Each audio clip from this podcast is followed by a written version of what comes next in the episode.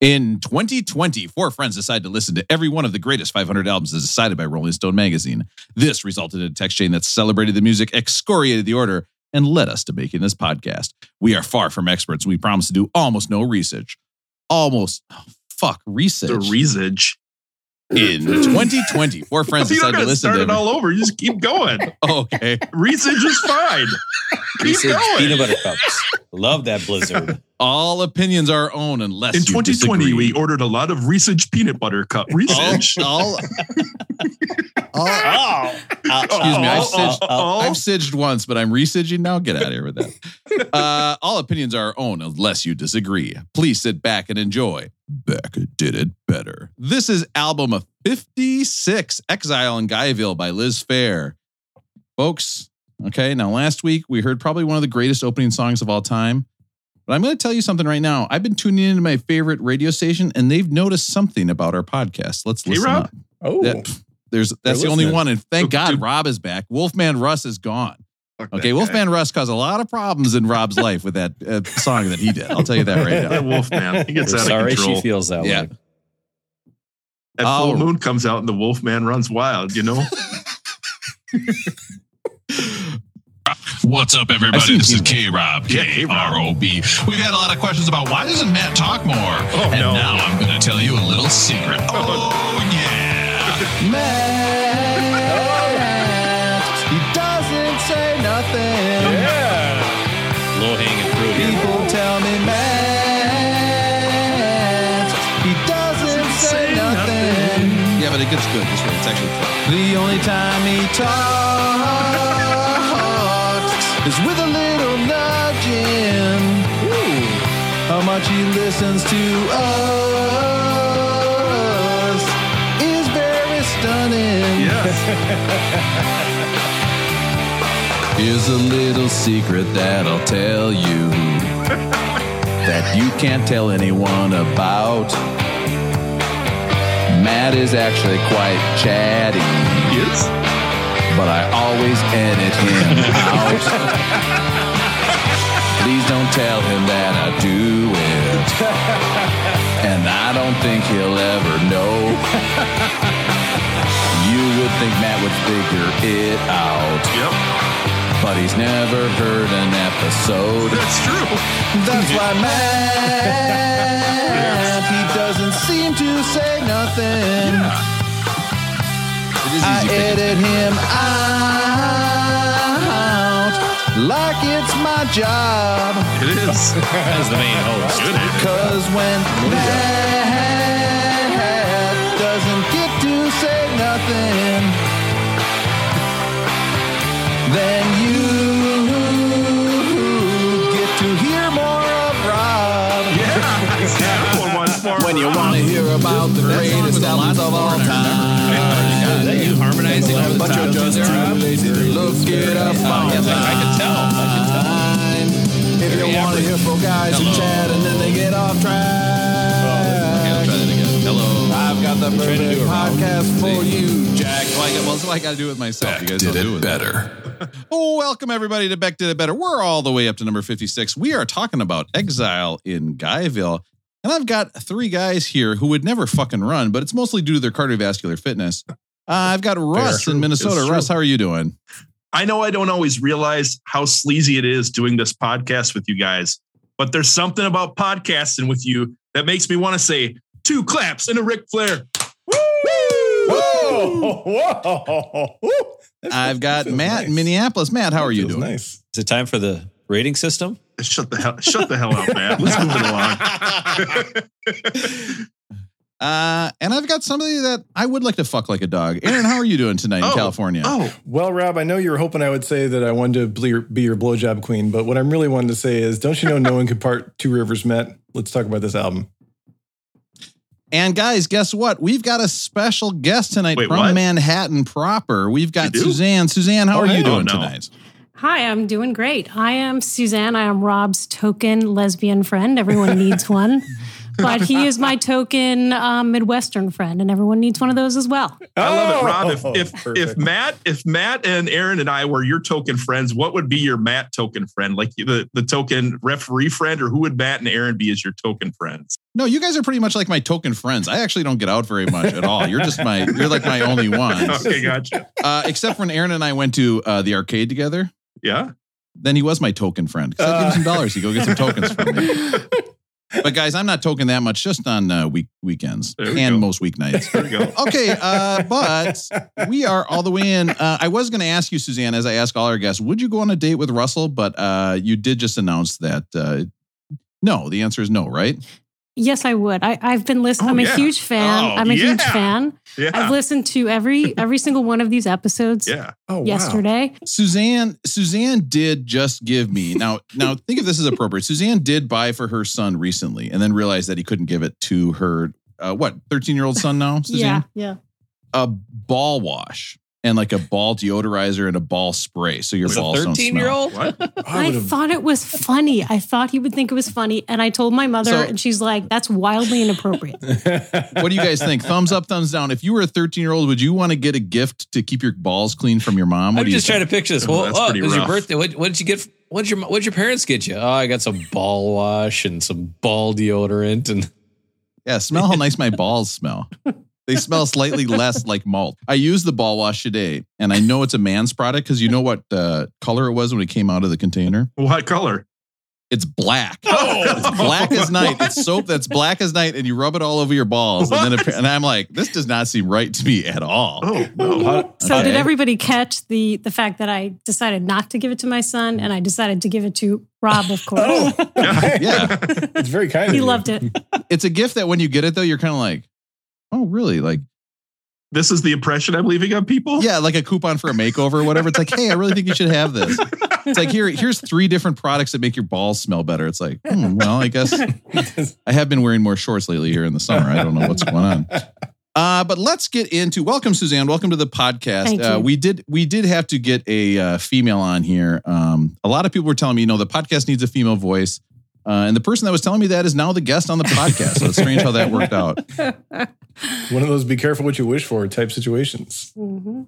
we are getting uh and i wish for black ball wash and that came true we are getting into listener feedback uh guys we got a bex to the bex line Oh, if you want to contact the bex line it's 802-277 beck and don't be weirded out if i reply because i've been doing that lately a lot of people do not reply to my replies uh so here's somebody who is mad about our video draft What? Oh, sad. Upset of the draft was Rob not drafting Wicked Game by Chris Isaak. Maybe it didn't make the top 100 music videos of all time, which would also be an upset. okay so i admit i just saw the word upset and i thought they were upset with us but that's not how they were using that word i didn't really read what they're That is telling a me. I- steamy video from from what I remember. Chris Isaak was a horny, horny man. Uh, I'll tell you, I watched it today. I my kids walked by when I was watching it, and I was like, "Oh, I can't be watching this in front of my kid." It's black and white, and he's chasing like this topless woman on a beach, right? Right. And that's the whole video, and the whole the, the the video is just hot as hell. And you're totally right. I should have picked that video instead of uh, "I Only Want to Be with You" by Hootie and the Blowfish, which, with the exception of Dan Marino, is distinctly uh, not hot. Technically, the Hootie and the Blowfish was not an official pick because it came in after Hot Sauce on Feet, if you recall Bonus. correctly. So the Hootie and the Blowfish, pick. not an official pick. Russ did want me to edit out Hootie and the Blowfish. and I was like, you should have just ended on the hot sauce. they can't think my fourth video is just hot sauce on feet like some weirdo. But I will say the same person who then texted me that about Wicked Game then texted me the clip of Have you guys seen that Don't Be a Menace in South Central uh, drinking uh, juice? No. The movie? No. There's a scene where this guy is having foreplay with a woman for the first time. And they're doing all these. It's a it's a Wayans Brothers movie, so they're doing all these very funny things. And at some point, she goes, "Lick my feet," and they show her feet, and they're like these black, crusty, like like dry skin all over type feet. And he goes, Ugh. so he reaches into the uh, refrigerator and gets a bunch of hot sauce and puts it all over the feet. And I was like, I mean, our audience connects with us. See, that's the the thing is, as soon as you're like, oh, does the audience get where we're going? The audience is texting me pictures of or videos of hot sauce on feet now. I know Suzanne doesn't want us talking about kinks, but if these two Becks came from the same Baxter, that's terrifying. You've got one hot sauce on feet video and the other is wicked game. Like Yeah. there's nothing in the middle there, is there? He's just sitting at home crying, going, oh, I don't want to be in love. And he's just pouring hot sauce all over his feet. This Bex, this Baxter is not a dentist, is he or she? Uh, I don't. I actually, I, I actually have no idea Are who this they- person is. Hey, dentists or not, they're a dumb shit, right? Uh, no, know that is not true. That is not true. All right, and then we got one more Bext. I just listened to the Jimi Hendrix episode and wanted to write in about two things. One, I also still listen to Pandora and prefer it to Spotify for the Thank same you. reasons Rob mentioned. It is my favorite way to find new to me music. Two, I'd like to file a complaint that you skipped over my favorite part of the pod, rolling going. I will never know what noticed? Aaron ate last week or what odd animal behavior he observed recently. you got to get the people what they want. They want to hear. So about, for- they want to hear from me, man. I really so- do. After our uh, music video draft was just such a wild hit that I tried to replicate it in the very next episode, and immediately that all got edited out with the first pass. Yep. um that we did we deleted our rolling going because we just it was taking up too much time and somebody actually noticed it blows my mind i didn't think anybody would possibly care what what we were talking about Guys, during that, that time is but they the did best part of the podcast. It really is. That's the and and then that's when I sort of stopped listening right after that. I mean, no, I've never done that before, but sometimes. But it is the best part. But will you will you admit? I notice you have a plant behind you. Will you admit there are times when when Aaron talks about food stuff, you're like, "Who the fuck is this guy?" Right? Admit it. Yeah, the dandelion greens were just a little over the top. everybody i've told to about dandelion green goes oh my god how pretentious that's verbatim what everybody Oh, They're super cheap. Pretentious. They're not even the same pretentious. You thought it was pretentious when he gave his kid tortellini for lunch. Like what? Uh, That's that's totally normal lunch food No, for fuck. kids. Yeah, that's normal for a parent who also gives his son ball wash. It's totally normal. Not normal. Not is normal. tortellini, Suzanne. but is tortellini a perfectly normal hiking lunch? Yes, it is. No. In a canister. yes, and then we have. so, a so you go for a hike on you're packing up your ball deodorizing spray Yeah. and you do things of tortellini And you're heading out. It's a everything you finger food. You don't need Yeah. any utensils. I don't like. I don't like this having two crazies on this pod. Let's move it along, Rob. yeah don't tempt us by saying finger food i know what you're doing with that okay this is a clean podcast This is from now supposed on. to be clean. Yeah. Uh, all right. So yeah, sorry that we didn't do a rolling going. That is totally Russ's fault. So uh, you can blame Russell for that. Please send all text messages in the beginning. I will be putting out Russell's phone number on the little uh, description of this episode. Hey, so check that out if you want to uh, text Russ directly. if I get a text or two calls, it will replicate what I've achieved in my the dating world this week. I'm killing it. One text, two calls, killing it. Russell, at what point do you get calls? Like, if, if you don't, do you get calls ever without texting? Like, do you get calls right from the apps ever? Is it always texting first? I think somebody would call first is, you, is like psychopath. Like from the authorities or someone who wants to see me and talk to me. Sir, we've talked about this. Uh, no, like, do you ever just get calls straight from the app, or do, do people always text first? No, you you message through the app, and then sometimes you'll exchange numbers. But there are sometimes I have met women who have said, "I would like to have a phone conversation before I go out with you." It's happened a handful of times where a woman has wanted to have like a thirty minute, hour long phone conversation before agreeing to go on a first date. Gone. No thanks. I'll see you. That's Yeah. The worst part about that is though is I can get away with the the talking back and forth for a little bit and listen and it being like uh huh uh huh uh huh uh huh. But then I show up and I'm like my my looks are getting in the way. It's not a good deal. I don't like the phone conversation. I'd rather just ease in with that. You know, I don't want to be shocking on that. Yeah. I, I, I. So you're worried that you're going to show them that your personality is too good, My personality out outshines my other features is what I'm worried about. Russ. I don't think that's true at all. no, not, All no. right, let's get in. No, I, that's a compliment. Let's get into everybody's favorite section. Apparently, and sorry we deleted it to everybody who's so outra- uh, mad at us. Outraged is what I was going to say. Outraged. Rolling, going. Outrage, Ed. Do you think someone really sent that in, or did Rob have to just make that up? Yeah, Rob's so cool. I love listening to music that music videos that Rob jacked off to when he was 12. That's my favorite part of the podcast. Aaron's like Aaron's crying his eyes out with his immobile right hand. The only good thing is is that his right hand is blown up to the size of a balloon. A stranger, just- It's right? so Just yeah, it's so fits now. soft and like it's warm. Aaron, All Aaron- right. Aaron thinks he's having a moment with a pro wrestler the size of Hollywood Hulk Hogan or something when that inflated hand comes in. First 20 minutes of the podcast. He's trying. He's trying to beat you, Rob. This is what it's like getting jacked off by Adrian Peterson. He notoriously had a big hand, by the way. Just to let everybody know. No, hey, Uh, it was, do it was a, so a firm shake, is what it was really was, Oh right? right. It was a firm shake, Rob. He could grab it very hard. Who was the? It was a Udeze, Kenechi Udeze. Wasn't he the guy they'd always show him with his hand on like eight by eleven piece of paper, and it was like way bigger than it. They'd play that on the Vikings broadcast, and I'd always turn to my dad and be like, "Can you imagine getting jacked off by that guy?" He'd turn off the TV and run upstairs crying, but I don't know what are you gonna do. Uh, rolling going. So guys, before we started, Aaron promised us he's got a great rolling going. Aaron, what's your rolling going this week? Yeah, I'm super stoked. I, as much as I talk about uh, eating food and green things, I've I'm not a person who grows my own things. Although I'm not, I know others on the podcast could probably give You're more some- of a shower. yeah, Not a yeah, I grower? think that's probably the answer. Yeah. But um, Okay. I did this week. I happened to buy a plant shop in the neighborhood, and they had carnivorous plants. So I we've been having a terrible fruit fly pl- problem in the kitchen. It's it's melon season here, and the fruit flies just love the melons. So you go buy the melons, and you get fruit flies all over the kitchen. So I was this was perfect timing. A nice little carnivorous plant. I'm so stoked. Every morning I get up to see if it caught any, any fruit flies. It's amazing. So that's that's uh, that's what's really going with me, man. I'm super stoked about my carnivorous Can plant. you fucking imagine being Aaron's kid and you're like, oh my God, we're going to get a pet. Oh, this is going to be so fun. He's like, guess what? Whatever your name is. I came home with a plant. and we're gonna feed it fruit flies. I You know, our kitchen is absolutely swarming with fruit flies right now. Well, I got a plant to take care of it. I'm so. I mean, what is that going to eat? Is that going to eat like one fruit fly a day? That's not going to take care of your fruit fly problem unless it's. Well, so my thought is, if the carnivorous plant eats enough flies, it's going to scare away the other ones. They're going to say like, "Oh, don't go to that house because they got a plant that eats flies in there." We'll see how it turns Is out. Is that a typical fly reaction? Like Yeah. it sees its buddies being eaten and says, Mhm. I "Stay mean, away." That's what I'm hoping. Aaron's picturing them going back to their fruit fly hive, shaking their little tails and like, "Bzz, bzz, don't go to that house. You know that house with all the raw chicken out in metal pails? Don't go there. the person who grows these uh, carnivorous plants happens to work at the UC Berkeley Botanical Garden, and they have a whole carnivorous plant greenhouse that I go into every time I go there. So I felt like I was buying our carnivorous plant from like a like a celebrity.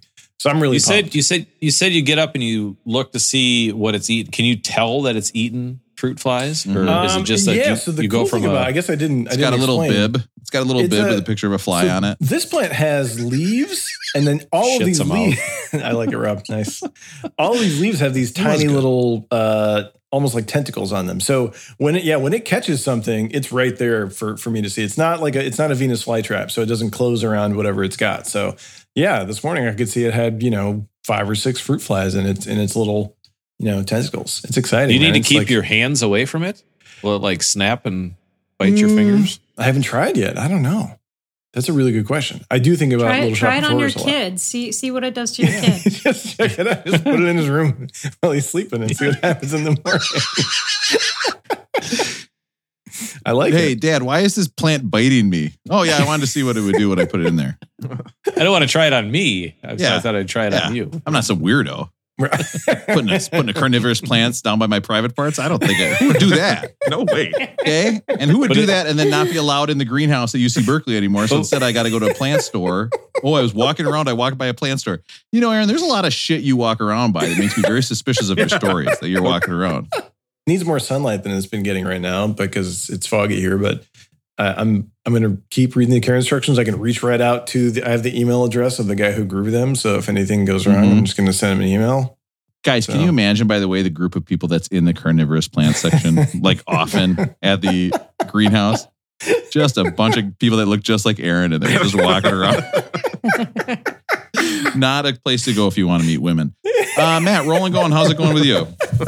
Uh, good, good. I've I'm I've just I my level of excitement and uh, the energy I bring is going to be down today because I just spent What? eight hours at Valleyfair. Oh, no. with a bunch of kids. So, explain to our non-Minnesota listeners, both of them, what is Valleyfair? Um, it's a theme park, and I'm uh, what what is the Six, Flags, like Six, Six, Flags esque, you know, theme park. What is the theme? Poorly drawn tattoos with Crocs and uh, weird T-shirts that have swear words on them. I don't know. Perfect. Perfect. like there was one mom. So I, I- I think I've talked about going up to the Hayward KOA. It's a campground we go up to and Okay. every year, and it's in the, kind of in the middle of Wisconsin, northern Wisconsin, kind of a deal. And the T-shirt, uh, looking at the T-shirts that everybody's got is just phenomenal. Uh, I think the two highlights are some lady. This one lady's just drunk as hell at at a family KOA Mhm. and you know her shirt says i'm a ray of fucking sunshine you know and it's just like that's typical. And so the lady today the one who took the the cake at uh, Valleyfair was she was there with her two kind of uh, teenage kids and husband. And and she said uh Were they looking for a poly relationship? Because if so, um, well this lady russell let me tell you the t-shirt she had on before you Russ just goes to up to every group of people. Are you looking for a poly relationship? yeah so she because I'm terrified of these things. I'm running the other way if you are. yeah, me neither. she had Me a neither. shirt on that said ringleader of the shit show Oh, I And, like you know, that. Yeah. And so, of course, my kid who's nine, it just points and look what that says, you know, what it's going on. So, yeah. So I don't know. I think, I, I do think eventually, some point on this planet, it is going to be cool to be cleanly shaven and not have any tattoos. I think at some point that's going to be cool. But right now, I mean, I am just, I'm a, I'm a fish out of water Ah, without having any You're tattoos man. walking around. yeah.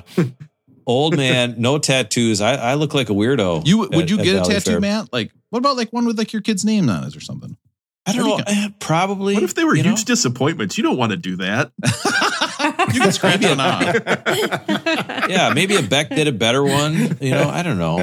Oh my god, have- that is the best Yeah, idea, guys. We should all get back to a better tattoo. Suzanne, you included, because you're on this episode. No, but no, yeah, no. You, we could all get one. We'll go to Vegas. We'll get one. Yeah, you Aaron will have to episode make room next to his bird cage or whatever he's got. Rob, if you were going to get a tattoo, where would be the most attractive and least attractive places on your body you would put it? No, I no, Rob. I've I've got it. There there was a, a gentleman who's of your stature today, and he had a Hmm. That's he had so a polite. son. Yeah, He he, had a was, he was running the balloon dart game. Yeah, he had a bunch of tattoos, but he had a sun around his belly button, and it kind of got a little stretched out, and that was really a bad one. So it, was was not not a good the same as the D'Angelo cum gutters. Is that what you called it, Rob? That, that's well, that's a sci- it's scientific name. That's what doctors call it. That's what my doctor calls it. That actually sounds beautiful to me. Uh, I, I've I've always wanted to get my belly tattooed. Like I'd like to get like a big tiger, like an old you know, like old navy style on my belly, but like a like a sun that just grows with you as you get older. That's I mean, you know, it's sta- What about like on a your luggage. spider on your head? And then if you didn't want people to see, you could grow your hair. Grow in? my hair no out, Offense, except Aaron. you don't have hair. Yeah, no offense for Aaron. Aaron could you could do like the letter C or something on your head and grow your hair out and cover it up. I was gonna say toilet bowl and I didn't, so I feel like I should get credit for not saying that. Thank props. you. You're welcome. Major props for that, bro. So, my uh, so nice. my cousin my cousin I'll- i'm stealing the story from my cousin but he saw a guy walking down the street and he had his arm around two women like this one of which was pregnant and he just had a shirt on that said i heart blowjobs Actually, correct. and i was like to, to there's so many steps to that shirt where it's like you somebody sees it in the store and goes god you know who this would be great for is jerry god my friend jerry that guy he fucking loves blowjobs like Yeah. he talks about them all the time He has And- two women that walk around with him when he wears Right. these types of shirts. Two. So- So then you go, just picture, you take that shirt off the rack, you go to, I'm assuming a person working at the store, and you say, I'm buying this shirt. The one that says I need I a heart receipt, a gift receipt. Yeah. I mean, do you you have to say to them first, like, what do you say at the person working at the store? Do you say like, well, it's not for me? it's for my I friend mean- who loves blowjobs. Like, Yeah, I mean, I also love blowjobs, but this shirt is not for me. Or I don't know, maybe think it's- Like, what, I think whatever. it's one of those care. days where you go into Spencer Gifts, you kind of look at who's working behind the counter, and you either decide this is someone who I can who I can buy this from, or else I just got to come back again tomorrow. You just you repeat it until someone's there where you're comfortable buying it from them. Can you imagine though somebody at a store that sells shirts like that? Like if they get pissed when they see, they'd be like non. well, I love blowjob. Oh, great, real fancy. Yeah. I have a shirt. Do any of you guys have any dirty, funny shirts? It might surprise you that I do oh. have a very dirty, funny shirt that I only wear at parties that I throw. I I, had, I did have one dirty shirt back in the day in college. I went to Greece for interim for a month, and I remember the one T-shirt I bought with like my one. The musical. Grease, the musical. Grease. He's the one. Grease, he's cool. the Suzanne, one, sing some he's Grease quick. I don't know any. Well, well, well, well. Uh. Got any more? Tell me more. But But That'd have been so the funny if only you went on that trip to Greece and you were like, God, I can't wait to see John Travolta. Yes, it was crazy. Whoa. Okay, go ahead. Sorry. What was I talking about You were talking about going to Greece. Is it, Oh, is yeah. the rating time? So I, I like I didn't get any souvenirs. The only souvenir I got was from a T-shirt store, and it just said Athens, Greece, same shit, different day. that was my souvenir from my trip to Greece. That and John Travolta. Same shit, different day. I don't think that's the official slogan of Athens. It doesn't make me want to go visit Athens. I don't What is know. this? A, what is this? A fucking Acropolis? Jesus Christ! Same shit, different day. You guys know what I'm talking about. What is this? One of the oldest examples of society still around? Pff. Same shit, different day. Rob, what was your Uh, dirty the shirt? di- dirty shirt I had was two stick figures, one that said me under it and one that said you. And the one with me had a substantially larger penis drawn onto it. Wait, that's it. That was the whole thing. Yeah, that was it. It was just said me, big penis, you, little penis. Subtle, tasteful, to the point. Uh Suzanne, rolling going. How's it going with you? Well, you know me, I'm I'm always talking about working out and how much I love to work out. So I hope I don't bore people by talking about working out again. Um, but Well, we didn't know that. This is the first time you've been on the podcast. So yeah, She talks along with the podcast. She thinks she's part of it. well, let's just say I I love my couch and I don't really get off it much. And uh, but recently I decided that you know what with the COVID twenty or whatever, that maybe I should get into shape. So I, like many, got a Peloton, oh and God. I've been Welcome. yeah. Yeah, and you can I've share been your name on here if you want us to follow you. No. and I've been using it sometimes, right, Rob? We're, we're friends. We're Peloton friends, right? But Suzanne and I have done the video ride together where you can call each other and then watch each other from the front Oh, ride a that bike. sounds that sounds horrible. It's so Uh, bad. Actually, it's really fun, Russ. A lot of people I did. enjoy I, yeah, I did with Rob once, and he's he just I clicked on, he his video popped up, and he was shirtless. It was great. Oh my God, that happens every time I call Rob on the phone. Every time I FaceTime him, Guys. he's naked. My stick figure big dick shirt is in the wash. Okay. What am I going to wear? I'm like, wait, You are got the you? first day of school coming up. You got to get that clean. I'm like, wait, are you always like this, or is this just because I called? Like, what? I don't get it. And then Jenny's there, and she takes her top off. It's just very strange. Oh no! Anyway, I can tell you that doesn't happen as much. Don't get don't get Aaron all excited to get on this podcast. yeah. So Rob and I did this. his hand getting swollen? Rob and I did this workout together. And so you can see a video of each other and you can also hear there's audio. So I'm listening to the, you know, the cute Peloton girl going, okay, everybody, let's go. And then I hear Rob coughing and puffing and groaning. And I'm like, no, this is not working at oh, all. Oh! The only difference is normally when I'm groaning and huffing and puffing like that, there's nobody saying, "Oh, good job, keep going." Like usually, it's it's a lot of silence. It's with just. It's like- with your it's- VR goggles on, right? Yeah, and then, and then somebody standing. says, like, you know, I actually have to get up pretty early tomorrow. We should probably just go to bed. Rob, you were mentioning the groaning and moaning at the gym. I was at the gym the other day, and there was someone. It was the loudest moaner and groaner at the gym I've ever heard in my life. no, you don't moan. I just You- want to stop you right no, there. No, this was People do not- moaning you- and groaning. you it was grunt. you could hear Nobody them moans across at the gym. You could hear them across the entire gym, and it, it mm. sounded like the guy was having like a sexual moment with every rep he mm. did. And it got louder and louder, and everyone was looking at him. And I was like, mm. he's just he's messing with people, right? Yeah, that's what Rob was doing. Oh, That's what Rob was. That's So have getting you louder on louder. another It was really bad. since? Yeah, it was really bad. Suzanne, what who what what is your Peloton style? Are you a like hip hop listener? Are you a you know what what kind of what's your Peloton style? Fifteen minute, thirty minute, hour long? Are you getting into the, the Rosie and Rob uh, long hard rides, or what, what what's your style? Thank you. Thank Rob you for asking. rides. Yeah. It's a thank you shirt I have actually. um, I like. I've decided that the timing is what it's about, and if I, I was, you know, if I go down to twenty minutes, then I'm actually going to do it. So, and also, um, yeah, I've only done it about five times in about eight months, but when I do it, I did it. I did it The week- last what's night. your weekly streak? Oh, one. Good. Yeah. So here's the question. So it was family. You didn't buy it third hand from Rob because I've heard that that one comes with certain rashes or other types of things. You didn't buy it third hand, did you? Listen, Suzanne, listen, be cool. But if Jenny asks if you can get herpes from her bike seat, you got to say yes. You know what's true about my bike seat now? It smells fantastic because I'm rubbing that black stuff all over my balls whenever I get a chance. that is nasty. Perfect. What were we talking about?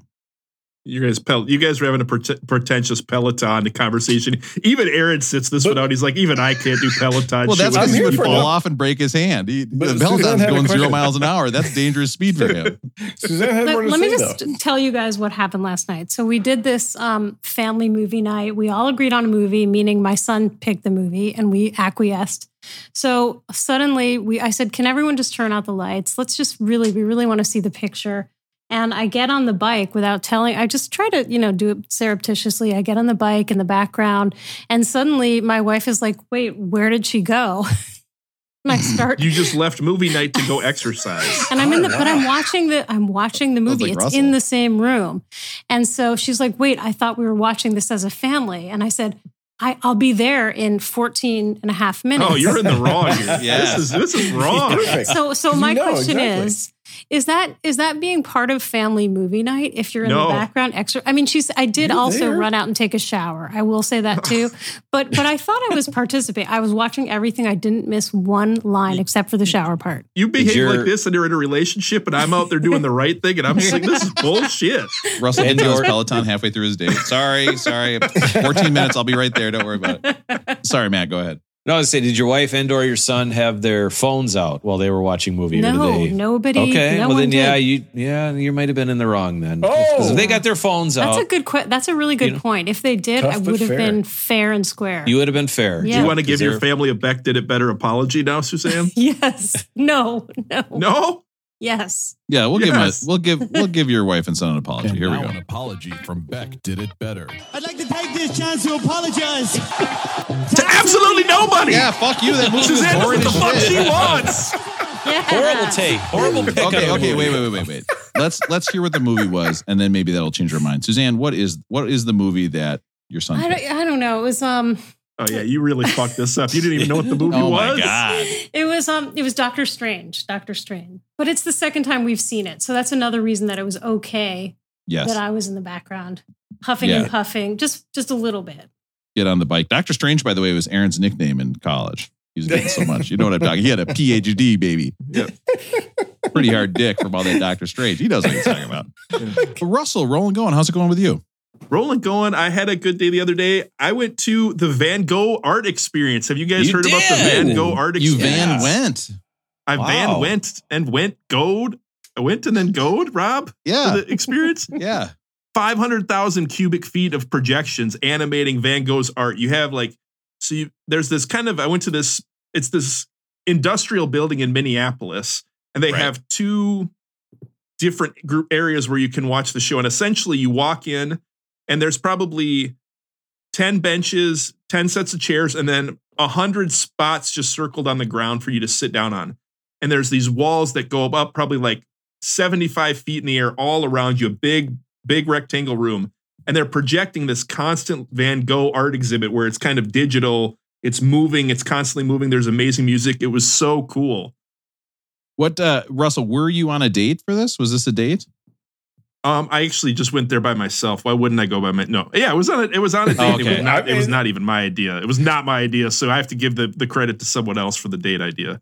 Russell, let me ask like this: Do you think you made a good impressionist on your date? Oh, Well, I did. Huh? You can use that term if you want. Hold on, let me let me let me get That's in the text. ESPN. You got to put Yeah. ESPN after that. I Yeah. hope you had said something. Hey babe, it was a great night the other night. You made a great impressionist on me. Your place or mine? I hope I said something clever enough to catch your ear. No, but the, the- when I walked in, when I walked in, I was kind of terrified at first, and Rob will probably agree with me. I don't know about Okay, wait, Suzanne, now, wait a minute, wait a minute, wait a minute, wait a minute. You went into a museum and you were terrified. What is there possibly be terrified of in Well, a no, museum? because so you go into this exhibit, and there's probably let's say 200 people in this huge rectangle room with you know 50 foot high walls all around you. It's like probably 30 yards on a football field or something like Right. that. and you're in there, but you walk in and the lights are dark and there's video all around you, and there's a hundred spots on the floor to sit, a handful of benches, a handful of Oh, chairs, and it's crowded. So when I walk in, I'm immediately thinking, God damn it. I do Yep. not want to be sitting on this hard floor for the next 45 minutes. I'm too old for that shit. I'm too Yep. big for that shit. And- what would you guys have thought if you had to go into the art exhibit and had to sit on the floor for 40 minutes during the show? I would have been so bummed that my date is sitting on the floor and I'm up on a bench next to her. Like that would be so rough to like look down and be like, "Hey, you enjoying this or you having a good time?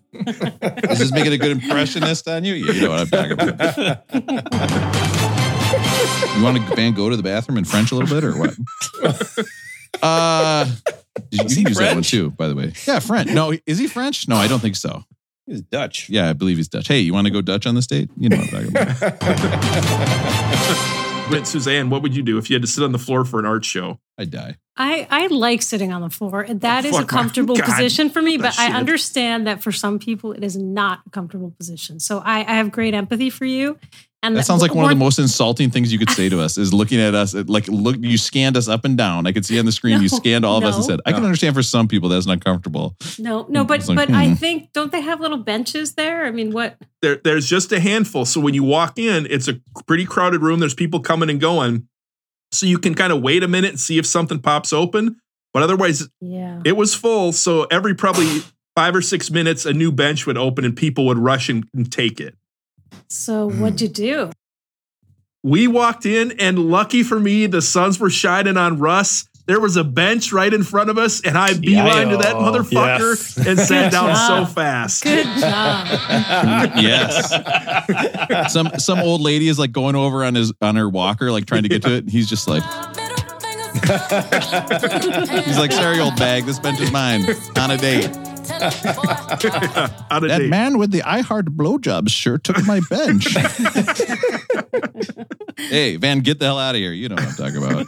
I bet no, I bet I bet your date was impressed that you made that quick beeline for the bench because it is better to sit on a bench than the floor. So she was I'm assuming it's a she. Chivalry hasn't died, Yeah. Russell. Yeah, Chivalry so she has was not probably died. happy. Yeah, we got that bench. There, that Oh, bench was not can you- going to. I would have left that. There's no way. I would have said my sto- I would got to go to the bathroom. I would have acted like I had a, a medical issue before I was going to sit on that floor for 45 Were minutes. you wearing short shorts? Like why didn't you want to sit on the floor? I don't know. I'm just I'm an, I'm, a, I'm an adult male. I don't need to be sitting on the fucking floor. I'm too big of a guy to be sitting on the floor mm. on like a hardwood floor for an Sitting hour. on the floor. I got to go, Van, go take a dump.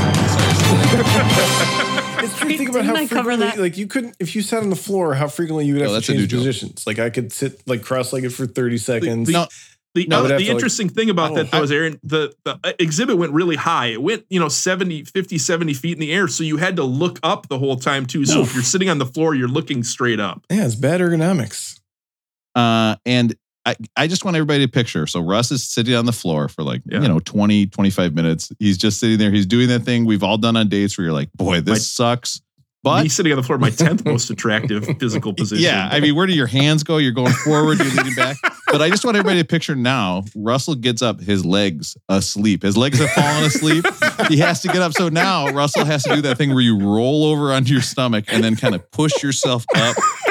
You know, and then he's kind of like walking. He's got that kind of janky legs when he's walking with the two sleepy legs. Oh my god, that'd be so and so then I got to grab the old lady's cane who I let have the bench because I was a nice guy. hey, let me give you my two Vincents. Oh, Oh, So uh, for me, rolling going, Rob, how's it going with you? Oh, good. Thank goodness somebody asked. Cares about how Rob's doing, I guess. Uh, so I went over to Suzanne's house the other day to deliver a microphone, and that's why she sounds so good. Yeah. And it was her son's birthday party. Okay, so I was over there, and we are doing the birthday did you MC it? Huh? Did you MC it? Yeah, I was like, and tried. now. you tried. He tried. yeah. He's like, Mama, where's my ball wash, please? Sorry, son, there's no ball wash this year. Maybe next year. Um, and we, uh, Suzanne actually made her a cake. She made a, a, a carrot cake, and and I say that in an amazed voice just because this is New York City. So like making things in the kitchen. Kitchens are mostly for show around here. I'm always disappointed when I go to someone's birthday party and they've got a homemade cake and not a store bought cake. It's always such a disappointment. Like, you know, it's never quite as good. There's never like all the frosting. It's just like, oh yeah, if I wanted a bunch of like berries and blueberries and strawberries, I would have gone to fucking Byerly's, not to his birthday party. Give me a real piece Oh of cake. Oh my god, that is so fucking funny because it's true. Every time you go, it's a homemade cake. You're like, oh god damn. Byerly's. Yeah, everyone loves angel food. We got some whipped cream for this one. Oh yeah. Oh, so good. that is true. like no, I want. It'd be like if you went in there. It's like it's like people making their own ketchup. You know, it's like I don't Oh, need this. that's Just give me that worst. fake ass Yeah. ketchup. Uh, but I did go, and so Suzanne's. That's uh, uh, Suzanne uh, did the happy birthday thing, and I'm just gonna say this, okay? Suzanne started the singing, and it went. She went like this. She goes, "Happy birthday to," and it led to like a five. It was like the opening song to this podcast. It was one of the slowest song birthday happy birthdays I've ever heard in my entire life. No, but it's de- it's definitely a thing where somebody's just trying to get everybody to start it up, right? And Right. they start happy Happy birthday. birthday. And everybody else just is following along, so it turns. You have to be. This is a, a public service announcement. Yes. If you're going to do that, no matter if you start with happy birthday, by birthday, they'll start. So if you just go happy birthday, you know, everybody will start right in. So you have to And it's like, can we get more efficient Yes. with this? Can we Move get more on. efficient with It this? Let's did- get going. It, it picked So- up, Rob. I don't know what you're talking about because I, I did. I started slow, but then it picked up. It picked up as it went. It did not pick And up. And I know why it started slow is because Suzanne wanted to sing. She wanted to hear everybody, have everybody hear her sing. So she's like, happy birthday. And she picked a key that was way like weird too. If you would have heard this song, guys, you would not be able to sing along. It would be like uh uh Patience by Rolling Stones you, or by Guns N' Roses. You cannot sing along with it. It's impossible. Hey, hey, super long happy birthday song, sugar free cake. This is sounding like a fucking Wait, it was not a sugar-free cake. That cake had a lot of sugar, two cups at least.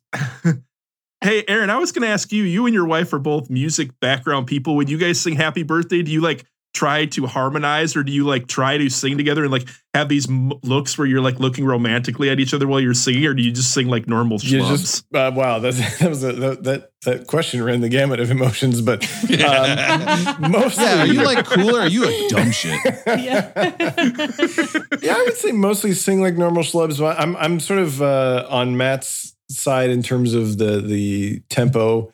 Um, not necessarily because I'm trying to be efficient, but because I've been at some birthday dirges where the people just it, it just feels a little, you know, like It was they're not a singing a, little too slow, and you're like, "This is, is this fun or not?" So I'm I'm with Matt. You got to keep the, the the tempo hot. You got to make it happy. Uh, but yeah, Russell, but we we sing like normal schlubs. We might still look at each other romantically, but not no harmonizing. Rob, next time you're Uh, at a birthday party. song Yep. Sucks. That's what that's Aaron. That's Aaron at his kid's birthday Uh, party. the song Yep. sucks. What were you gonna say, Matt? Say well, what's the happy? What's the what's the best song about being happy? Yeah, what's the best? It's happy birthday. I mean, no, but next time you're at a birthday party for your kids or whatever, just see how fast you can get that thing going. That's my trick that I do. You just keep it going, and if you're sing just a little bit louder, "Happy birthday to you, Happy birthday to you," just see how fast you can get it going. No, Try they it out won't, once. They won't know what's hit them. I mean, how are they going to know? You have to cherish the You know- moment. Video is Do you know rolling. who's going to care? Pictures you know are who's going to care? Snapping. Yeah, how many people at this party you think were cherishing the moment, Right. like cared about, like they're there because they have to go. Like, Right. you guys ever think about it when you have these parties and people come over? Do you think like, well, there's probably half the people that are happy to be there, and the other half are like, shit, this is a waste of my afternoon. Well, I felt bad too because everybody only ate half a piece of cake. That is not true. No, they were you know this it. cake's really good. I only want half. That is not true. they devoured that. There was a scene where Suzanne was asking the kids, like, do you want seconds? And they were like, no. And I was like, oh my God, if they all say no, this is the first thing I'm going to talk about on the podcast. I can hardly wait. They all said yes. FYI, they all said yes. The famous story, by the way, of course, is that my my uh, aunt made brownies once and we served it with just like Kemp's ice cream or whatever. And my dad got, got the brownie and he was eating it. And he goes, oh my God. He goes, this is so good. He goes, who made this ice cream? Oh, this ice cream is so delicious. I love this ice cream. This is my favorite ice cream I've ever had. Just over and over about the ice cream. So great. Uh, I am going to think about that though, Russell. Next time I go to a birthday party and there's a homemade cake and you're just like, It sucks. It's such a disappointment. But everyone, when they host a party, they do it. They think, oh, I, I'm making homemade cake. This cake is so much better than store bought. Nobody thinks it's better than store bought. Nobody. Point taken. I'm just saying. Oh God, it's so right. All right, uh, let's get into nobody's favorite part of the show. Oh, is let's this talk a about music the podcast? album. It's time for nobody's favorite part of the show. Let's talk Hey, about you just the said that. album. Oh, It's a music slash carnivorous plants pro- podcast. So we're set. All right, let's do it. We finally found our groove. It's most of our. It's like, wow, we get a big bump in California. Oh, it's freaky carnivorous plant guys listening now. That's great. That's just what we Uh, needed. So before also we like Liz Phair. Before we start, listen, Rolling Stone did a revamp of the list uh, approximately like two weeks into us doing this podcast. They added more people of color on the list. They added more women, probably most notably Joni Mitchell at number two. We are at album right now 56. What was the last uh, woman fronted album that we've done? Try to remember what it was. Beyonce? Close. Beyonce was 32. I was Uh, Aretha, Carole, Carole King. No. No, Carole King was was even was in the Amy teens. Yeah, Winehouse? Amy Winehouse at 33 was the last one. So we have now gone too long. 20, Too long. 23 albums. Guys, you see that math? You see, I still wasn't sure. I was like 20. What is it? Uh, and this is our this is our first woman in a while. Our next one, we don't have another one until we have Kate Bush all the way up at 68. So Jeez. I think they they tried to make the list a little more equal, but it's just we can still see there's some major major gaps in this. This album uh, by Liz Phair, "Exile to Guyville," this is actually named after an Urge Overkill Exile song. in Guyville. what? Exile in Guyville. Oh, guess what? Here comes an edit point. this album, Exile in Guyville, is named after an Urge Overkill song, uh, a band that she was really into, and also uh, called uh, uh, Goodbye to Guyville. But it's also called Exile to Guyville because this entire album is a clone or is kind of a, uh in the, it's not in the pastiche. What, what's the best word for this, Aaron? It's like a, Is a response. Is I mean, it's it's she used it as a template, but yeah, it's she treated each song like a response. All right, here's another edit point. I would say uh, I've been thinking about it, and it's kind of like a response to Exile on Main Street by the Rolling Stones. It's got the same structure. She actually said, like, this is the song on Exile on Main Street, so I'm going to make a song that responds to that or or shows it from a woman's view in 1993. Uh, it's it was when somebody asked her what is Guyville, like what's the definition of Guyville. I want I'm going to read what she said, and I want to see if you think this is anybody you know. All the guys here have short, cropped hair, John Lennon sunglasses, flannel shirts, unpretentiously worn, not a grunge statement, work boots in 1993. Aaron, are you from Guyville? Is it possible that you're You from Guyville? Guyville. That's it. I, I can't. I did try the John Lennon sunglasses. I'm not sure what was that about the work boots. When she came out with this album, it was on a, a smaller label. It, it actually went pretty big right away. It only sold about 200,000 copies, but she actually had to get sued by a record company because she did not want to go on tour. She was terrified of the stage. However, at the end of the year, 1993, this was voted the number one album uh, in Spin and the Village Voice uh, Awards. Pitchfork still says it's the 30th greatest album of the 90s. And I think what a lot of people love about this album is that compared to a lot that we've listened to, especially lately with David Bowie and stuff like that, this is incredibly lo fi, but at the same time, it's super emotionally honest. And I think you're going to hear the beginning of a lot of indie rock as it's going to become bigger and bigger in the United States, uh, kind of starting with this album or, or through this album. Let's get into the album. And first up, we have Suzanne, are you a big fan of this? Are you a big fan of this album? Or are you like Matt, where you don't listen to the albums we No, talk I about? no. no, I do. I love Liz Phair, and this is a great album. So I'm very excited to be here. Very excited to say things about Liz Phair. Um, I this album has a lot of meaning to me because when I came out of the closet as a lesbian, it was around this time. Um, so for me, this this is a real badass rocker album, and it's like a woman saying, I'm not going to fit into your stereotypes. I'm not going to fit into societal's expectations of what a girl should be, what a good girl should be. She's really defying what society is asking. And that's exactly what I was doing when I said, Hey, I'm not what you all expect of me. This is what I am. So it was really affirming and powerful to me and to a lot of different people who don't fit in what society expects them to be. where where to go, Aaron, uh, Suzanne. If I want to meet horny women in college, where's the number one place to meet horny women? No, no, that's not what this is about. Liz Phair is not trying to help you find horny Dumb women. shit. Okay, well, I'm going to the Van Gogh exhibit. I don't care what anybody says. All right, six one. Very killer start to an album. Very 90s start to an album, don't you think? I never listened to this album. This is this is the first one we've done where I didn't know a single song off of it. I love her voice. I love the, the kind of the spare, like I said, lo-fi sound. I think it's it's it's interesting. I had to listen to it a couple times to do the karaoke song because I was like, how is she singing this so low?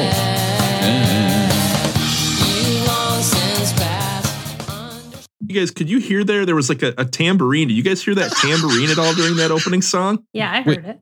Yeah. I heard the tambourine and I immediately thought there's got to be other people that have tambourine songs, but only one really jumps out. This is Beck from the album Guero. This is Black Tambourine. Only Check out one. Beck playing the tambourine here. Only one other tambourine song jumps out. Oh, this is a tambourine jam. Now listen to this. Yes. And to be fair, on the Liz Phair album, Liz Phair's not playing the tambourine, it's her musician Brad Wood. So when it actually comes to playing a tambourine on a badass song, who does Beck it better? did it better. That's some cold shit. One song into this female album where we brought out a female listener to help straighten us out, and I immediately claim that Beck's I think done Suzanne better logged than off the. Zoom after that. I don't know. This is- it's like uh, Beck. How, how can we connect back to Liz Phair? I know there's this tambourine. He's committed to the Uh, bit. Man, it's hard start. It's so good. Uh, next up, we have what Russ is trying to do. Help me marry. Yeah, that's true. Are we going to get to that song at the end about help you get divorced? Yeah, too, that's or the coming next up? step, obviously. Um, she talks about egg on multiple times, right? She, she talks about egging me on on this one. And then the divorce song, she talks about throwing the egg up in the air. I don't know if that's on purpose or if she's just doing this on line. What's your favorite kind of eggs, Aaron? You got to pick one way to do eggs. What are you doing? Oh, scrambled, but like diner style with like big curds. But yeah, that's if I had to do one way. Curds with a C? Curds, yeah. Curds. Curds. Just checking. Uh, Matt, what's your favorite kind of egg? What's your eggy style? I like sunny side up. I like Ooh, good choice. like a well. little runny. crispy edges or no?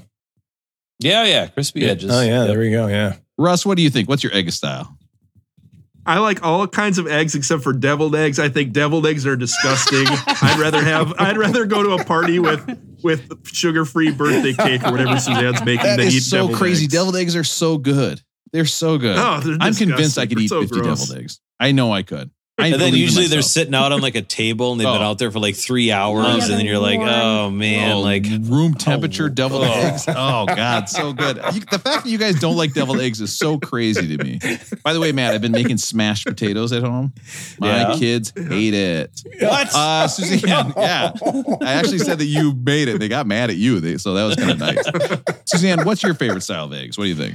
I like them low and slow, scrambled. And that's for you, Aaron. You know about low and slow, right? I that's exactly yeah. It's the it, That's it gets to a similar result, but yeah. That's exactly the opposite of the way my wife cooks eggs, by the way. Jenny, when she cooks eggs, the only, I don't know if she knows that our oven ha- or our stovetop has like adjustable flames. She puts everything full bore. She's like, whoa. And then she puts eggs in and then like goes and does other stuff like around the house. And these eggs are just sitting there. It's like, it's like lobster. It's like she's cooking a lobster or something. They're just cooking. And I go over and like, I'm like, I got to save this. Like I stir it. I'm like trying to help out. She only cooks things at super high temperatures. Everything. Like we made soup last night. The whole bottom of the pot just burned ass broccoli cheese soup. She was steaming dumplings. She was like, "Oh yeah, I ran out of water. Whole bottom of that pot is all blackened now." I'm like, "What ran out of water. You can do low settings. It's on the uh, it's on the stovetop. It's like anything. She, she she always she doesn't want to waste time. Everything is full. My favorite kind of eggs are fertilized. You guys know what I'm talking about. High five, high five, high five. Russ got it. He's laughing. He likes it. well, I'm- that's what, I mean, I think you know, it, maybe that would have been. Uh, I mean, she was only 26, right? But you know, like a woman talking about eggs, like maybe What? she's thinking about things. You think every time a woman's talking about eggs, she's thinking about things, Aaron? I mean, like all kinds of things, like coming of age. Who am I? What's this world? All that. Those like big ideas. Just to show you how smart this podcast is, I heard that and I was like, I wonder what everybody's favorite kind of eggs are. hey, hey, I would I would want to exile from Guyville too if all the people in Guyville were like Aaron with his sunglasses on after Hey. that. I would exile from there too. yeah, my favorite kind of eggs is exile from Guyville. in Guyville. And I'm going to edit that so it sounds good and not choppy. Uh, by the way, Eggs Benedict, by the way, winner. You guys are all wrong. Uh, uh, just like the comedy movie Glory. Glory. What? This I I also had never listened to this album in full before uh, this this venture, so I was super stoked to hear um, stuff that I recognize having listened to other bands, like particularly um, people like Waxahatchee or Best Coast. Like I realized, oh, those folks listen to Liz Phair a lot and taught me that this was kind of where that came from. And even though you know she's pulling from previous influences too. Who, who, Aaron, if you had to pick somebody that was influenced by Liz Phair, what would you go with? Number, give me one group. Uh, well, my first thought was Best Coast, um, but that's that's a band that I've listened to recently. I don't know how big they are really. Um, and then what? How about, how about someone who has more than a thousand views? I've got so many Best Coast. I've got my Best Coast shirt on. Matt, what do you think of Best Coast? Love them. Oh, great. Suzanne, what do you think of Best Coast? Love them. Yeah, what's your favorite This song? is great. Yeah. the Yeah, I one where love they yeah sing too. about that I love yeah part yeah. two as well. It's very good. Aaron, what the fuck are you talking about? Best Coast? What the shit? Are you fucking The other one serious? that I know is Waxahatchee. This this particular song we were just oh like, listening to reminds me of Waxahatchee. do you see how much She's editing I have to do, Aaron? Suzanne? Do you see how much editing I have to do I on this see it's a, podcast? it's a like, lot of it's work. wild. It's a lot of work. This is this is It's wild. a to me. piece of work and a lot of work. Go ahead, Aaron. Finish your sentence. I'm sorry to interrupt. I I finished. That's it. It's just it was fun for me to You hear this dumb album piece and of shit. What are you I've- talking about? Aaron, I I appreciate your uh, your input, Aaron, and I appreciate you. Uh, you know, trying to just drop some knowledge on us. Don't So don't thank try for to that. do this. Don't Hey, team up that- with cut Aaron. Don't do that. That better not even see the second Yeah. edit. Rob. No, you're not going to hear that. Don't worry. I in that song, she's talking about one of the lines is he's got a real big tongue. Uh, married guys on the podcast, are we still Frenching? What's the deal? Is are we still down with Frenching our wives? Yeah, as I- often the as Frenching has cut. Really, like a full? Wait, is this only for married guys or is No, this I'm for talking to married you too. No, trust me. You said I don't want the guys to talk when you're talking about it because I want to. I want to really. I want to really hear about it. But uh, you guys are really Frenching a ton. I feel like my Frenching has gone down lately. Like I don't know, like eh, because after like three, I gotta feel like I gotta go brush my teeth before we're gonna do this. Like what what do we have for lunch? I don't know. Like real hard Frenching. You're doing that. What? How often are you Frenching, Aaron? We're talking like I mean, once a day. one, once a week. I hope. I guess would be. Oh, once a week. I'm Frenching once a week, Aaron. Jesus Christ, that's crazy. Man, what about you? How many times a week you Frenching? I was gonna go. With, I was gonna go with Rosie once a week. I don't know. Sarah drinks about once a week, so you know. Suzanne, how often are you Frenching your wife? Are we talking once a week? Yeah.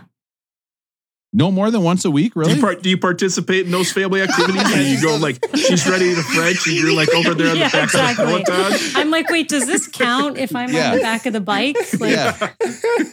Can I exercise Yeah. while we're doing And the weird this? thing is, I'm on the video call. I'm like, hey, what's going on over there? For some reason, your shirt is off again. Every time. Sure wasn't off before they started Frenching. Uh, Dance of the Seven Veils. Johnny Looks like some Hobbit shit going on. Get out of the business. The I wonder if- odds are getting fatter by the minute. What, Aaron? Well, I'm going to say something dumb again, but I, I thought. No, I wanna hear Did it. she say? I wonder if she's talking about John the Baptist. Did Yeah, she say she- something about she- his? She's referring to, to John the Baptist. Okay, so I got that one right. Oh, with the head on the platter? Yeah. Yeah, already Yeah. dead. See, museums and so shit. this I know what's going song on. this song is about i think just like because this whole um this whole album is a critique of the guys in the music business at the time i think this song is really about those jerks in the music business and um that she's she's getting all dark with this and she's talking about like one of I was listening to the Stones album that that this reflects, but then I got Mhm. mad and I'm like, I'm not going to listen to every single song and try to figure out. But there is a song where they use the the c word. I'm not going to say it right now, but she uses that same word, and I think this might be the reflective song. I'm not sure. She talks about rent rent me by the hour. And she's referring to the fact that women are seen as prostitutes. Again, she takes these stereotypes of women and turns them on their head. So she, and do you guys know about the whole Madonna whore complex? Do you, have you heard of this? No. no, what is so, that? So starting from Sigmund Freud, it's it's sort of a theory about how women are seen. So we're either seen as these innocent, pure Madonnas, Virgin Marys that are just um, that you could never have sex with, or prostitutes, sluts, whores. So we're either this or that, and that men see us as one or the other. So she takes this and turns it on its head and says, I we're many things. Women are just this, this whole album is really saying that women are just as sexual as men. We're not good, bad, this or that. We are the same. We are equal, and we can take these things and and have fun with them. Wow, you really understood that when I explained that to you the other day. I mean, that was Shut so good what you just said. I'm so impressed. Ask this question now. Are we sure that it's not? You said Virgin Marys. Is it not Virgin's Mary like Lilith's Fair? Or Whoppers Ooh. Jr. Ooh, I, Yes. you you know. That true. Yeah, you yeah you you may be right with that. Uh, never said. Never said. This seems like This is another. This made me think like '90s Alanis Morissette Yes. type music. I, I was into this song. This is the first Some of the single most off radio album. friendly of all the tracks on the album, right? You don't think uh, uh, uh, "Fucking Run" was very radio friendly? I think it actually is. It's, I mean, if they just, yeah, it actually, it, you know, melodically, it totally. Well, that's is. getting edited out when you say that I'm wrong. I, I love that song. I thought it was a jam. I, other folks maybe knew this, but um, I learned while reading about this album that she, and then I heard an interview with her later where she talked about. I mean, she said herself, "I didn't know how to make a record, so I'm an academic. I understand that when you're an academic, you take a blueprint of something and you follow that blueprint." So she said, "I decided I'd follow the blueprint of Exile on Main Street," and then um, yeah, that that there's it's one it sort of lines up, or if you you can imagine it as a one to one response to each track on Exile. Soap Star Joe.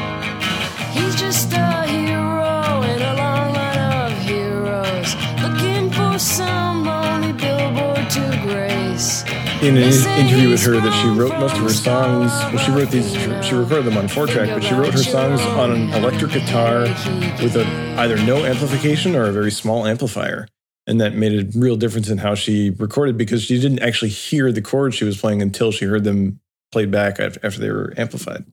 And it makes sense. Like to me, it, inform, it informs how you hear the guitars on this album. that that that song was about her. Uh, she was saying that when she was in her twenties, she was dating older guys, and they'd always pick her up in a car and take her to dinner. And it was, she said, it just felt so weird because it was like this generic thing happening over and over and over. And that got me thinking, Russ, when you are going on on all these dates, right? You're going on on Mhm. tons of dates, scores a month. What Yeah. uh, are you using the same conversation starters? Like, do you have just some base, or are you going? Are you feeling like more of an improv thing where you're like you're responding to whatever they say, or do you have like, here's my best bits to start with, like, oh, how'd you get that? sc- I- I, I got the I'm- scar from saving all those kids in a bus accident, you know, stuff like that. Yeah, yeah, yeah. So wear the fake military outfits on the first day all the time, right? No, I, That's bad. Don't do that. one. good. I- That's so good.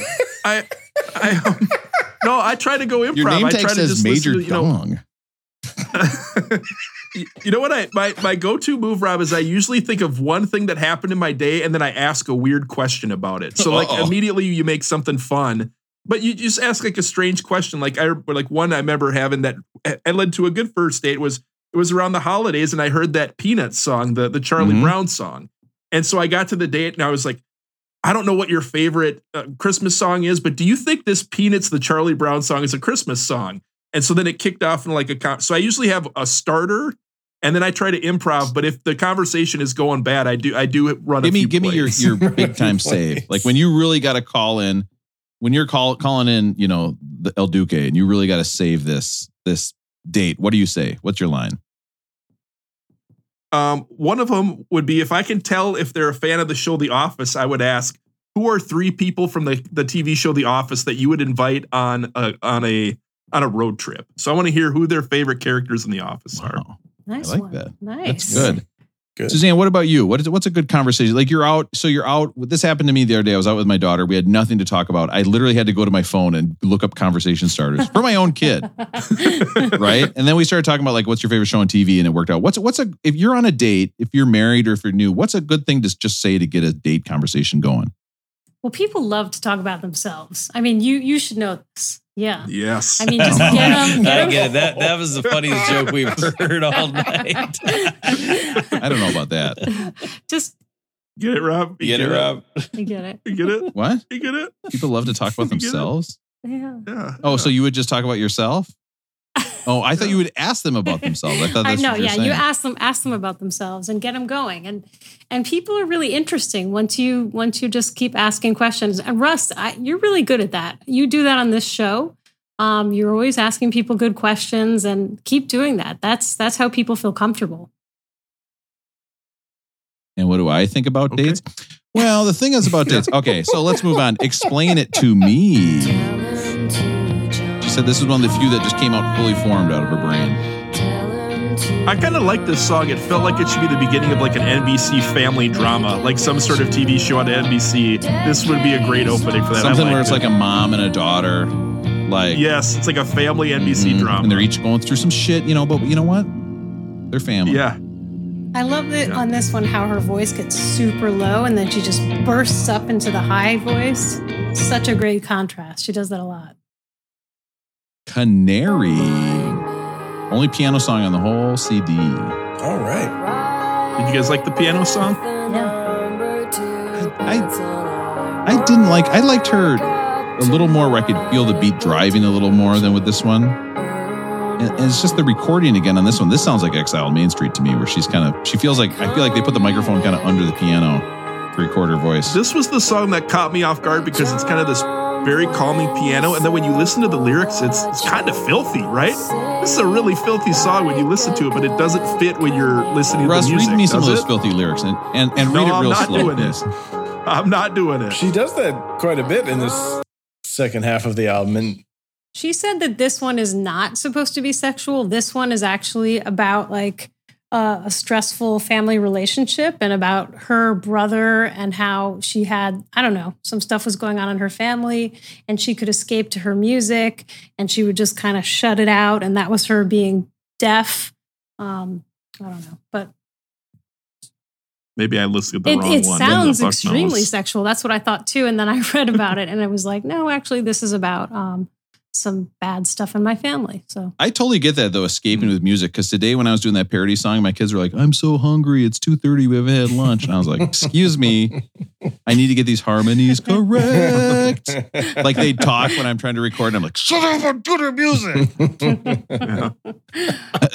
uh, all right, my kids are gonna. That was mesmerizing story, Rob. Wow, that's the name of the next Ooh, song. segue. It's like it's like birds flying around in the air. It's mesmerizing. Matt, what do you think of the album so far? You know, it, it's hard because I, you know, listening to Suzanne specifically, because she's and Rosie, you guys are the only ones who got anything smart to say about this album around here. Hmm. I, Uh, don't, I don't get what you're saying, but okay.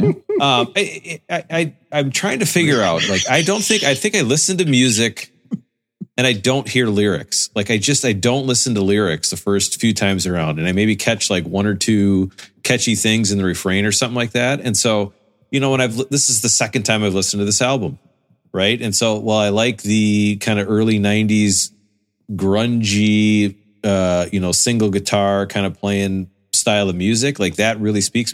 Like, you know, I, it, it, I, I haven't listened to any of the lyrics. I haven't paid attention to the lyrics and shame on me for doing that. But, you know, so they just don't grab me, I guess. And so it's, it's just not that memorable of an album to me. And it's not, um, I don't know if it has to be or anything like that, but I, I don't know. I, I, I think when you find so much meaning in lyrics, you know, it just goes right over my head unless somebody tells me to pay attention to it. And I don't know. I'll tell you That's what I what I do fuck with on this album though is it's 18 songs, right? And which I thought, oh, double album, 18 songs is gonna be long. These songs are like two minutes long. You know what I mean? If you don't, if you if you're not into one, you just hang around and the next song's coming right up. Like I, I had this on all day in the apartment. I loved it. It was like it was it was it was fun to listen to. But yeah, I don't know. Like I realize now my kids are listening to like a bunch of sex talk from her, which oh, absolutely outrageous. I can't believe they would be exposed to that. Okay, definitely not me blasting my podcast all the time to try to get more downloads. Um, Or your skeleton big dick t-shirt you wear all the time. listen, it was conferences, school conferences. Laundry day. What am I supposed to do? Fuck and run. Probably one of Liz Phair's best known songs. This is a crusher. This is a killer. Great song. Yeah.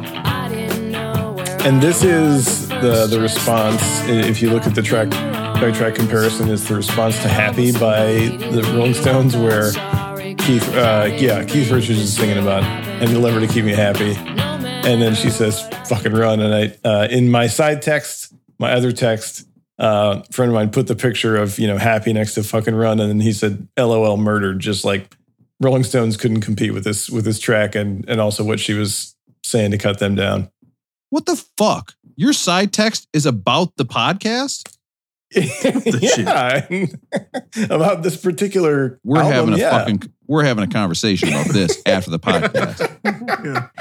That's okay, Aaron. We'll talk about it later. Okay, not a big deal. One of the things that one of the things that jumped out to me is when I heard this, I heard one night stand. This is about a one night stand. So I thought we could do a list of the greatest songs ever about one night stands. Oh, all right.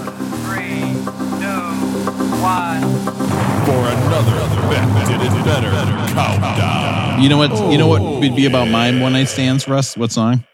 Cry, Cry, Cry by Johnny Cash.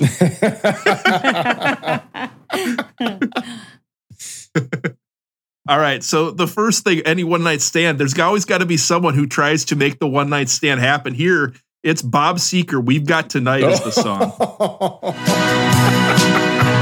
know this one, Aaron? Yeah, I know this one. Who needs tomorrow? Great one night stand Sounds like a Neil Diamond song. It's originally written by Neil Diamond. That's such a great line, though, for a one night stand, isn't it? Like, who, who cares about Yeah, tomorrow? just full disclosure. I would say if I was going to write a song about one night stand, it would be titled yeah. Actually, if I don't, it's going to hurt me really bad. So we should just do it so I don't get hurt. All right, next song on the list. We got to go back many years. This is Frankie Valli and the Four Seasons, December 19th. Wait, yeah, isn't no, that Jersey Boys Yeah. talking about one night stands. I love it. Right? Check this out. You guys will know this song. Listen to what they're Right. singing about. He didn't, even, he didn't even know her name. Didn't even know her name. That's a great sign of a great one night stand, right? When you don't even know the person. Matt or Aaron, what's the key to a good one night stand? Now that's Them a good not knowing your name, so they don't call you tomorrow. I don't know. I keep see they know my name because that's what I say while I'm having sex. Rob, Rob, The one, Rob, Rob. The the one really orgasm. cool thing I, I, I read about that song is the Four Seasons, I believe, is the only band to have a number one hit before the Beatles, during the Beatles, and after a Beatles. Isn't that That's crazy? crazy. They were together that long. That's what that said. Next up on the list, sometimes when you don't know your one night stand's name, you also end up eloping to Vegas. This is Carrie Underwood, last name. Oh, I like this style of country music where it's like electrified rocking, but then they got the, the Yeah. little, uh, fiddle going too.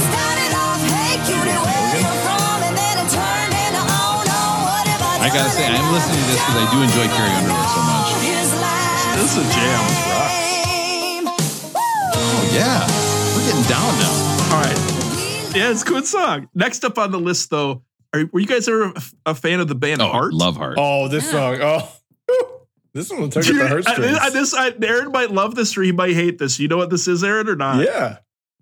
This is All I Want to Do Is Make Love to You by Heart. Check this out. This is a Wait, great can we get song. that clean, Russell, so I can make that my ringtone? Can you say that again? The title of the song. All I Want to Do is Make Love to You. Yeah. And then later she sees the kid and she knows that it looks like her. Yeah. Woo, this is a heart. This is a badass song. Tells a story. My favorite was the description of this song is this is about a woman who goes out to seduce a hitchhiker for a one night stand so that she can get pregnant because her husband is infertile. All That true. is 80s Wow. rock Yeah. right Man, there. oh, All true. That's crazy. Uh, banger God, song. how would though. you how would you like to come home to a hitchhiker banging your wife? I mean, like, how would you even get that set up? Like, if that was your kink because you've been watching weird stuff online a lot lately, and like, like, how would you even do that if you don't maybe don't own a car? Maybe you live like in a city, you don't have a car. Like, you just go up to a hitchhiker and ask him, like, hey, the picture of your wife, and say, hey, do you want to? I don't know. Like, maybe we could, we could talk about it later if you guys want to. My, my favorite nodding thing about yes. that Okay, song good. was though that the, the end of it is she leaves him a note telling him don't contact her. Like that's the end of the one night stand is her leaving a Yeah. note. How cruel that's is that? good. like, have you guys ever left a one night stand note at the end of the night where it's like, do not contact me? Uh, no, I've been the recipient though of uh, spending a day making out with a, a girl in a car, and then the next day at school, like me saying hi to her and her like kind of give me a look like, "Who are you?" And I'm like, "Oh, oh, okay, this is cool too." Like that. That's that, I'm not gonna think about this for a couple weeks. Probably, it's probably gonna mess me up. And maybe talk about it when I'm like 41 on a podcast. It's not a big deal to me. All right, last song on the list is Faces. Um, Oh, Stay God. with me. This is a fucking Yeah. jam. Rod Stewart.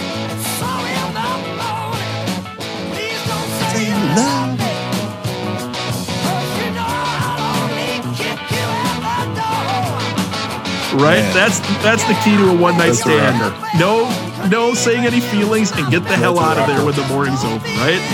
I mean, you're closer to the subject than we. That sounds rude.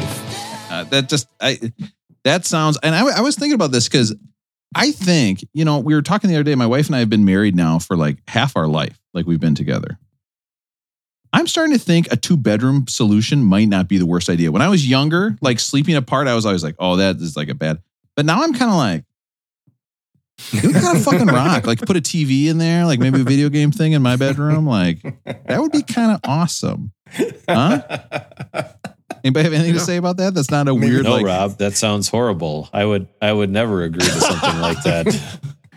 I I love coming into the bedroom and getting yelled at by my wife at 2 a.m. after recording a podcast. It's so fun.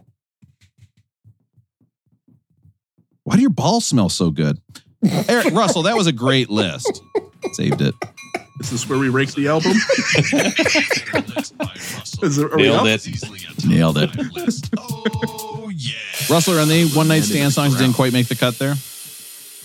The only one that came really close was there's another co- song called "Stay with Me" by Sam Smith, and it's a more recent song. You guys may know it, but I didn't want to have it on there because this guy he wanted to like share the moment with his one night stand partner. He wanted Mhm. them to stay with him, and I was like, "Fuck that! Nobody wants that in a one night Yeah. stand. That is yeah, not authentic." that's definitely Russell and I's experiences.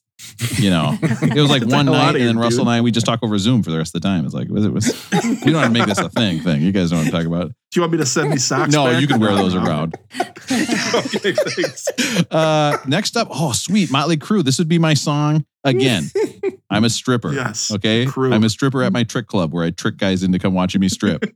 I tell the DJ. What's it called? I tell the? DJ I want. What is it called? I think it is just Rob's Trick Club, and then they come in and like trick surprise. Rob's Trick Suppl- Club. su- su- Sir Thighs. Sir Thighs?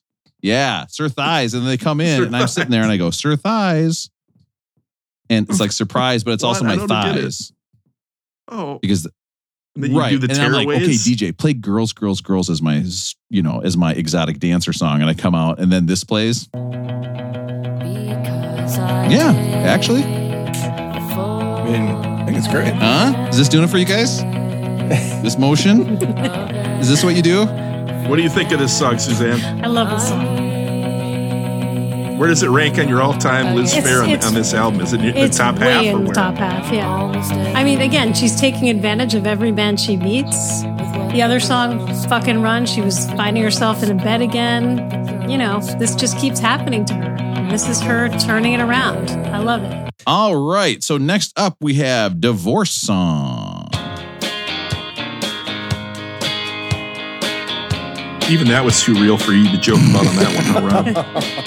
This is my wife's ringtone when I call her. I don't know. I read this when you listen to the lyrics about this. I know Matt, you don't really get into the lyrics. I love reading the lyrics. This is about like the first she takes a road trip with this guy and it doesn't really go the right way. So I had to know, like, do you guys remember the first road trip you took with your spouse and what was that experience like? Uh, we drove once. It wasn't the first one, but we drove once from Vermont to Minnesota. It's 24 hours. We're going to do it. And we had a uh, eight month old and a, like a three year old. So we're not thinking we're like, hey, we'll drive. It'll be a fun family trip. We get in. Uh, for some reason, I had stuff. I think the cats were in the front seat, so she had to pull an errand and sit in the back seat between the two baby car seats. Right. She then spills stuff on her. Uh, and after a half hour of driving, she says, "Oh, I really hate road trips." And we had to stop every two hours because her butt would hurt. She'd get buttitis and she'd have to get up and move around. and then in the morning, we'd get up and out of the hotel at 10 a.m. And then we'd find a coffee. And so we'd actually like leave Cleveland at like 11. It was one of the worst road trips. She bought plane tickets for the way back on the way out on the road trip. That's how bad it was. It was an absolute disaster. Wait, a question is is buttitis the same thing as dead butt syndrome? Uh, yeah, it's when you um you do it so deep, make that ass fall asleep. That's kind of it's a similar thing. It's in the I'm same sorry, family. asked. I'm sorry. Yeah, no problem.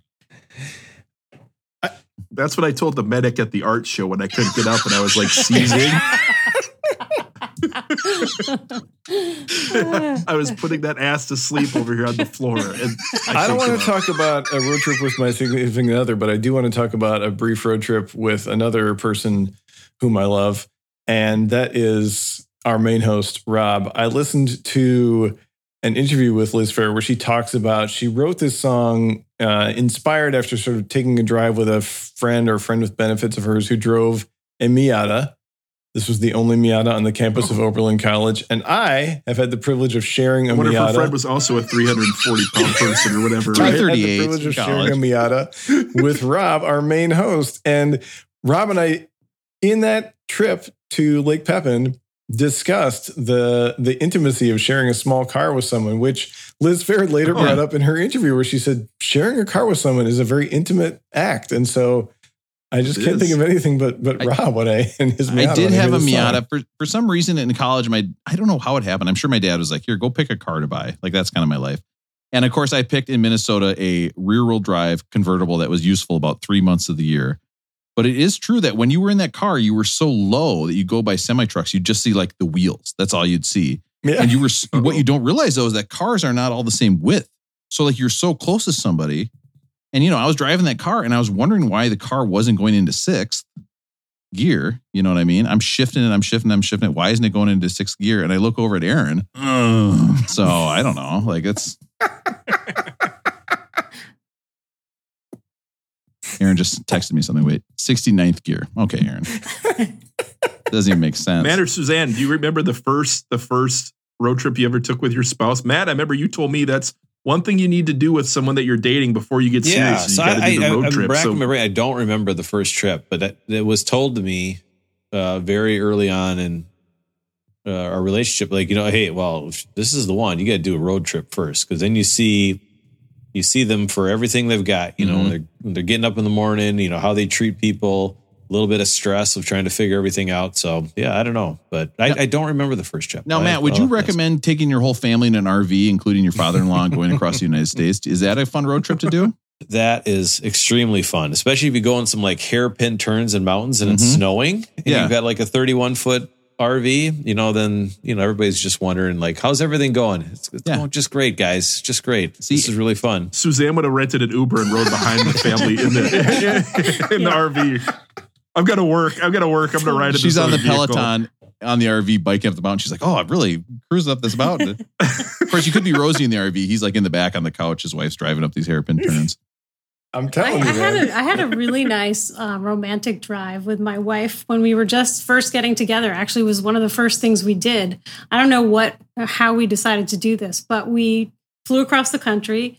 We rented a tiny little car, some crappy little thing. I can't remember what it was. It was a convertible, and it was really. Um, we just drove down the coast all the way from Northern California to San Diego, and the trip, the romantic trip, ended with me meeting her parents and it actually went really really well and there was a hot tub and it was great that's a whole other that's another Oh, story yeah. that i'm not Yeah. going into now but it was amazing That was a little early to meet the parents though, wasn't it? Yeah, I mean, was it a great. surprise Super- to you? or- super Yeah. early but you know one of the reasons i knew that i loved her and she was the one was that i just fell in love with her family they were so funny and i loved the way they talked to her and she talked to them and seeing a person with their loved ones you can really know who they are so it was great It was it, it, it was easy to con him, wasn't it? It was Yeah. easy to con him and make him think you were Yeah, a good exactly. person. Plus, there's something about having sex in their childhood bedrooms. Oh my god, yeah. chicks get so horny in their childhood bedrooms. I don't know what it is. It is crazy. Shatter. This is just a guitar instrumental. Oh, never mind. At his point. I love the chord progression here in this song, though. I think it's really cool.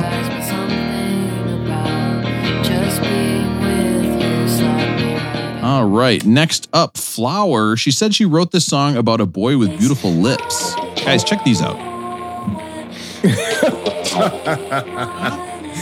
Pretty nice. Pretty beautiful. Would you write a song? This is the one where I had to Google like where did she go to college because this is very clearly music dork stuff. Yes, I love the music here. Yeah. What do you mean by music dork stuff? What do you mean? To mean me, by it sounded like things we learned in in first or second semester of music theory, where there's a you know a. I mean, it's like early music Two stuff. where there's a- melodies. Uh, yeah, and there's What a do you call that contours- when there's two melodies at the same time? counterpoint? Yes. Counterpoint. harmony. Count, counterpoint. Counterpoint. Is there a Yeah, delay? I- Counterpoint. Yeah, Yeah, of course. counterpoint. I knew that. It just sounded like someone who's taken some music classes. And then she's talking about, you know, doing it to you like a dog and all that. Oh, yeah. Actually, I wrote down some lyrics about what she said with this guy with the cute lips. So, Russell, you saw my lips there. Um, would you write this? Every time I see your face, I get so wet between my legs. Don't I don't understand that. Uh, every time I see your face, I think of things unpure, unchaste. I want to fuck you like a dog. I'll take you home and make you like it. Can you repeat that so I can copy it into my Bumble profile? oh, I'm serious. Hey, Suzanne, I have an important music Yes. question here. Do you have enough friends where we're going to get a, bump, a download bump because you're on this Oh, episode or not? I am so popular, it's not even funny. Yeah. No, Yes? No, I'm not. I don't have that many friends. And are you gonna are you gonna t- tell your friends to listen to this after we talk about how much we French our our wives? I'm not sure who I'm going to tell about Yeah. this. Hmm. It's like, hey, Dad, listen to this episode. We talk a lot about Frenching my wife and then banging in the childhood bedroom. you were much more eager about being on this an hour and a half Yeah. ago, weren't you? Yeah. Uh, Yeah. It's What taking a fuck dark is it? turn. Yeah. well, let's brighten it up, Johnny Sunshine. Oh, good segue.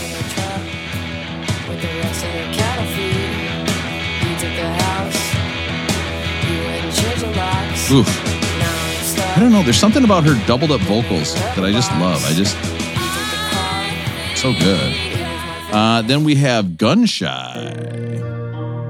This is kind of what Suzanne was talking about, where she's talking about the, you know, stereotypical female roles in society, how she didn't want to get married. Which she proved to be true. After this album came out, she did get married, and that lasted about five years. And said, "Yeah, fuck that. I had to throw dinner parties. I don't think so." She bought store bought cake. Okay, she's out. No, she's in Russell. You're getting confused. She's in. Stratford on Guy.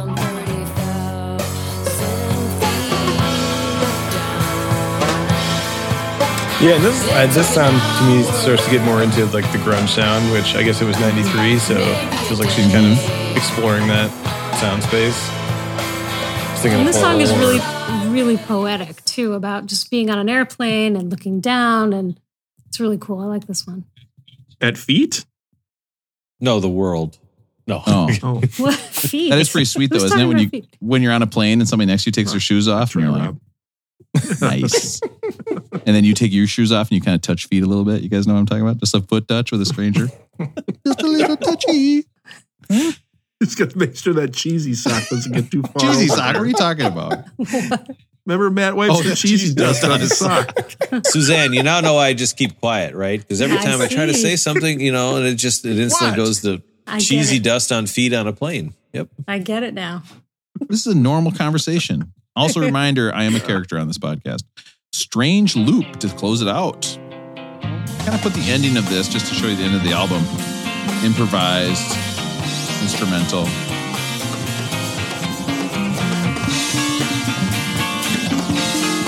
All right. There's something so thin about the guitar sound, but like but like razor thin in a cool way. Yeah, I mean, I think I think what you said earlier about her getting used to playing on a very small amplifier, you can tell the trebles turned way up, and she almost makes up for it too in her voice, right? Where she's hitting those low notes a lot of times, or trying to really get down there. So you still have that full spectrum, but it it it it's just such an interesting sound. I think. Yeah. All right, let's get into the popular and patented rating system. And now it's Suzanne, what do you think of the rating system? Um, I forgot what that is. He's never. She's never listened this far. Well, Suzanne, if I got This is where I fall asleep. I'm sorry. if I got good news for you, because just Have for you- you, Suzanne, I will explain the rating system in quite some detail. Legit question. Have you ever listened to an episode this far? Do you even know what's happening I've right now or listened- not? Just about this far. I don't think I've ever listened s- to the end though. Yeah, Aaron starts talking about music. You shut that off. A lot of good stuff is actually right at the end. Well, the fact that our most of our biggest listeners think that we sometimes forget to turn the mics off and talk afterwards makes me think maybe we're not. A lot of people are not listening toward the end. But guess what? I don't care. Just download it. That's all I care about. Uh, that's how I judge my self worth. The rating system. This is 56 on the Rolling Stones top 500 albums of all time. Is this album, Suzanne, does this deserve to be at 56? This is after, right after Pink Floyd, Dark Side of the Moon, one of the best selling albums of all time. Is this a rolling well toned? And of course, that means it's perfect at 56. That's right where it should be. No problem. Is this a rolling bone? Okay. Did this album get rolling boned? It is way too low on the list. Now, you might say low on the list. Boy, it's 56 is pretty high.